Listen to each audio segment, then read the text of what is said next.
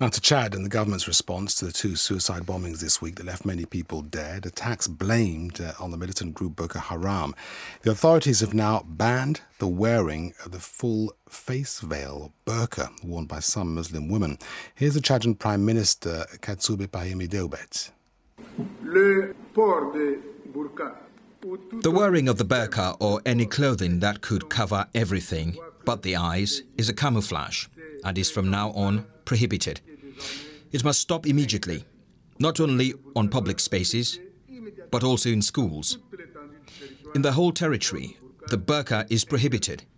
Security forces have been given orders to go into markets and confiscate all the burqas being sold and to burn them down.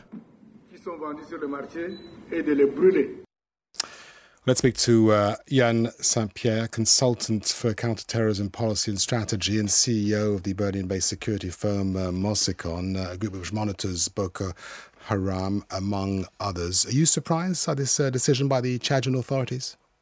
Good morning. No, absolutely not. Um, it follows it makes sense strategically speaking because um, many many terrorists have been using the burqa and other types of full face veil uh, to implement uh, to to carry out terrorist attacks and and as such they just follow suit to what has been occurring in Central African Republic and, and other states where um, yes the full face uh, veil was banned due to security reasons uh, in light of the bombings on Monday this makes sense Right, a lot of listeners uh, agree with that. David Chatundu in Zambia has texted us to say this is a positive move towards national security, but you do wonder how easy it's going to be to actually enforce it.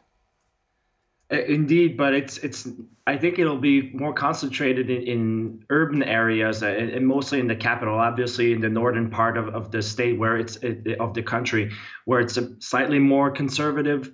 Uh, that will be more difficult. A large part of, of Chad is, is a desert. Uh, so obviously enforcing that policy will be more difficult as well, but expect it to be in larger agglomerations where there's a large concentration of population. Uh, this is where it will be uh, enforced. Uh, and not so much in, in more rural or desert areas. Is this just a continuation of uh, the sort of Chadian hardline vis-a-vis Boko Haram, or, or, or do you get a sense that they really they really want to play hardball now, getting tougher. They have to get tougher. Uh, the problem with the Boko Haram situation is the way it evolved. It became a, a not only a regional but a super regional problem. And if there, if no, none of the countries have a harder stance, if none of the countries take a stronger measures to counter the stealthy elements of, of terrorism, using using women, using children, using full face ba- uh, veils as, as camouflage, as the prime minister put it.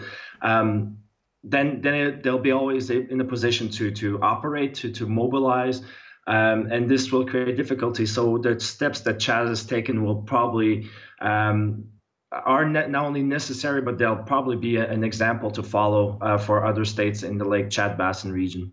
Thanks for that, Yan St-Pierre, talking about uh, Boko Haram. A lot of views, as I was saying, uh, either on our Facebook page or via text on the text uh, number 447 786 20 50 85. So far, it's all sort of